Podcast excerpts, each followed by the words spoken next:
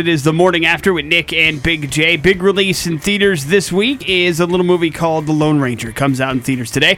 And uh, one of the people that's in that movie, his name is Earl Brown. You may recognize him from uh, Dan Dority on Deadwood, a great show on HBO. Maybe even uh, you have watched something about Mary. We'll get into that in a second. But Dan joined us on uh, the, excuse me, uh, Earl joined us on the show this morning. Earl, how are you, man? Yeah, good. At home at the moment, so that's good. It's always nice to unwind uh, from a, a, long day. I imagine things are, uh, are. Is this the busy time? Is there a particular time of year that's busier for you than other times? Yeah, not really. I mean, you know, there's more of a flurry of auditions and meetings and stuff in like February and March because of pilot season. Um, but work-wise, no, it's pretty much year-round. I just I've been gone from home. I, I had three things lined up back to back um, and I've been gone for a long stretch, and I've been home for a week now. So that's why I make a point of I'm sitting in my own house, sitting in my own chair right now. And when I woke up this morning, as soon as my eyes opened, I knew where I was. so, does uh, you know when, when you've got projects lined up back to back, and, and sometimes they might not be the longest uh, parts that, that you have to you uh, have a long committed time to being there. Uh, do sometimes you get things just like, hey, where am I supposed to be? Kind of like you're saying. And sometimes uh, last fall, I mean, I'm lucky. These are problems I dreamt of having when I decided I wanted to be an actor.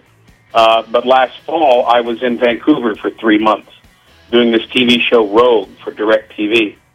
Um, and while I was there, I got offered the pilot of Bates Motel, and it was literally on the next soundstage. um, so I I took it, and I was staying in the same hotel. I literally would go out of a morning and think, all right, wait, wait a minute, which car is picking me up? Which because the uh, all the actors in Vancouver, everybody stays in the same hotel. Production puts everybody up, and there's a bunch of stuff goes on up there. So the vans would be coming to pick up actors for both shows, and I'd have to remember, all right, which one am I working on today? So anyway, nice problems to have. you know, uh, you have done a, a lot of stuff uh, in television and in film. A couple of guest spots on some TV shows. You've been uh, starring in some series as well. I, is there a uh, preference there? Like, do you like the comfort of being a regular on a TV series, or do you like kind of coming in and doing your thing and then being able to go and do other stuff? It's wherever the writing is. Um, I've I have never been stuck in a really long run on TV. I mean, the the biggest thing I I did was Deadwood, and we did. Of course, with the cable shows, you're only doing 12 shows a year. Um, you know, when you're on network shows, you're doing 22. You know, I haven't been stuck playing the same character uh, by rote for a long period of time. So, but my as far as TV films, wherever the best writing is, generally speaking, that's mostly the cable TV series. It's where you know Breaking Bad just blows me away because HBO had a litany of them. Deadwood being Deadwood, Sopranos, The Wire. That's what I prefer because that's the foundation. The writing is the foundation to anything that you're creating. So well, and you did some writing for Deadwood for a little while, if I remember right, right? Yeah, I worked on seasons two and three. I was on the writing staff. Uh, truth be told, we all wrote on every episode. Uh, David Milch is the resident genius and the creator of that, and David rewrote us all you know, one script has my name on it, sole credit, and I, I did write a big chunk of it. Um, but there's sections of it I had nothing to do with whatsoever. Likewise, there are elements in other shows, you know, story elements or pieces of dialogue or whatnot that I came up with, um, turns of phrase. But um, that that's the way that process was, and it's unlike any. There is no TV show like that. There is no situation like that uh, anywhere else in TV land that I've come across. But that's the genius of David Milch and the uniqueness of David Milch. So I'll tell you what, Earl. As a diehard fan of Deadwood, I'm still waiting for those TV movies he promised us about four years ago, my friend. Well, we about two years ago it came close to happening, um, and it actually got into a negotiation stage between companies because it's a long, complicated business story. But Paramount owned part of the title rights and and it broke down in, in, in the negotiation. And I thought at that point, because David and I had lunch to talk about it, you know, what story was being told, and I, I know what he had in mind. Oh. And um, the, the, the true story, and we were going to deal with this in the arc of that show. The town flooded, like a massive flood, and then about six months later, it burned to the ground. It burned completely.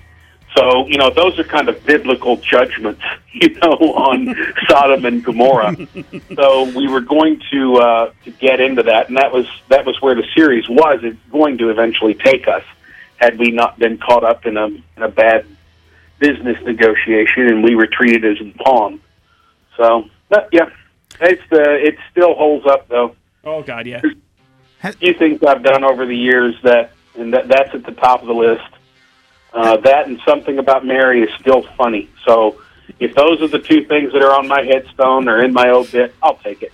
Uh, how often do you have people coming up to you and and, and may, maybe know who you are and, and break out the Franken beans? Generally, people do not associate me with that unless I tell them. I mean, even people within the industry.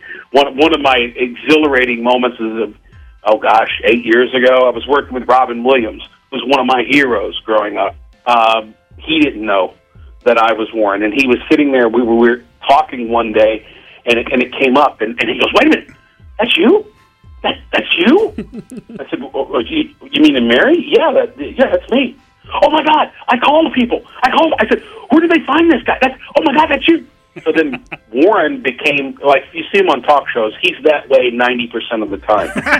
so Warren became one of his recurring characters. So we would be doing a scene and cut, and he would break into Warren, start doing Warren. One day I got this big grin on my face. He goes, "What? What? What?" I said, "In high school, I memorized side one of Reality. What a concept! That was Robin's first comedy record."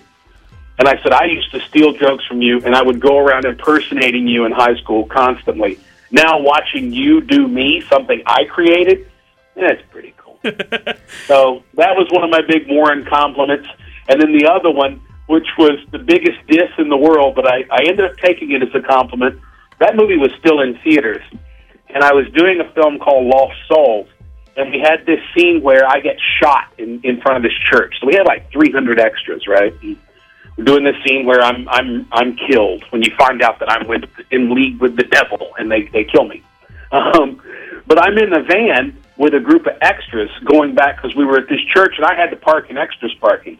So I'm I'm in the van with the extras and I'm sitting next to this really cute girl. She's like 22, just out of college. You can tell she's come to Hollywood to make it in the pictures, and she was an extra in the thing. And and she and this boy, who was kind of the male equivalent of herself, um, new to L.A. with stars in his eyes. They're talking about something about Mary.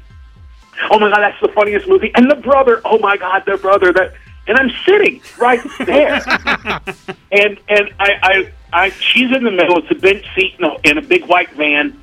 And I said, "So, you guys, you like that movie? Oh my gosh, that's the funniest thing I have ever seen."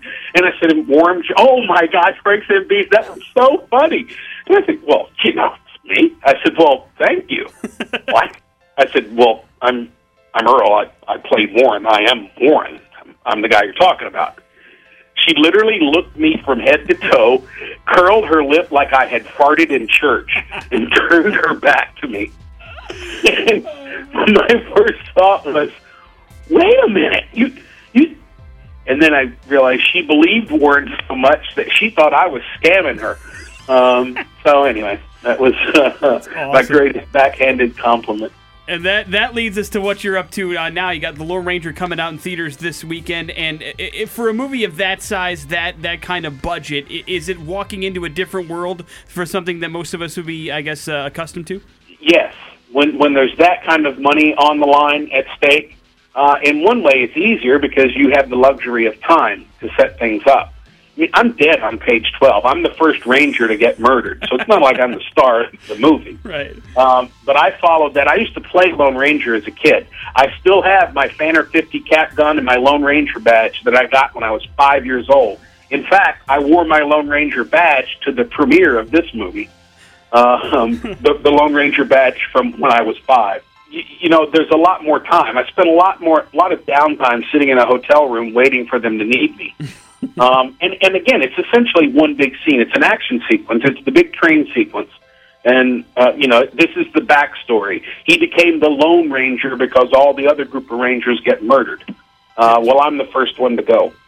But um, it was it was like playing Cowboys and Indians when I was a kid because that's what I grew up doing. I still have my Johnny West toys still have my actual Johnny West toys. Don't play with them th- that much anymore, um, but they are there in my office. Do they uh, Uh, do, do they take it really seriously on set? Like, I mean, I imagine when you walk on, it's like transforming back in time and going back in. The, is it like that? Uh, I guess the whole way around. Do they try to make it as authentic as possible? Oh yeah. Well, when when when you have the the money, the the town they built the town, and we built a, a six mile railroad loop. So, and almost everything in this film, there's very little CGI. Almost everything is real. Um, there were a few things, a few horse stunts, like they're on mechanical. You can't tell it. You can't tell it in the film. But there were things like dangerous for horses to do. Um, so uh, I, I don't want to spoil any part of the film. Uh, but there's a couple of sequences. There was actually an article in the LA Times today about this the special effects guy that built these stunt mechanical horses that Armie and Johnny are on. I, I followed this and I and I had to be in it. I told my agent, so they got me in it because again, it's it's it is exactly what I did when I was five years old. Only the train was real, the horses were real, and I got paid. Man, it just sounds it just sounds like a, a huge machine, and like you would picture it, a huge movie picture back in the in the in the fifties and the sixties. You know, just kind of all. Oh, yeah. That, that's really great, and you got other projects going on, and you know Nick and I were just talking about it because we've seen this trailer for this movie that looks hilarious that you were in, Knights of Badassdom. Oh, I don't know what's going on with that movie. It is hilarious. it played at Comic Con two years ago, and some I- don't know. There's some kind of backstage machinations going on with the guy that funded it. That because it, it, it played to a roaring crowd at Comic Con uh, two again two years ago now, and it should have come out that fall. Uh, I, but yes, it is a hilarious script, and what I've seen of the film is hilarious. But I don't know when it's ever going to come out. We're looking forward to that. Is there is there anything else on your agenda that, that you want us to keep an eye out for you in as well? Uh, well, draft day will be out. Um, the thing I just did with Kevin Costner, it's about the NFL draft. Like Moneyball was to baseball, this is to football. Uh, that should be out early next year. Uh, they don't have a release date. They haven't decided if they're going to release it during the NFL draft or if they're going to wait till football season starts next year. Um, because we just finished shooting. You know, there's a few irons in the fire. That's the only thing that's in the can that's coming up. I tell So- you what, when uh, when draft day gets a release date, we want to have you on again because I could talk to you all afternoon, man. Uh, I Yeah. love All hearing right. your stories, dude. Well, thanks, guys. I appreciate it. Earl, I appreciate it, man. You take care of yourself, all right? All right.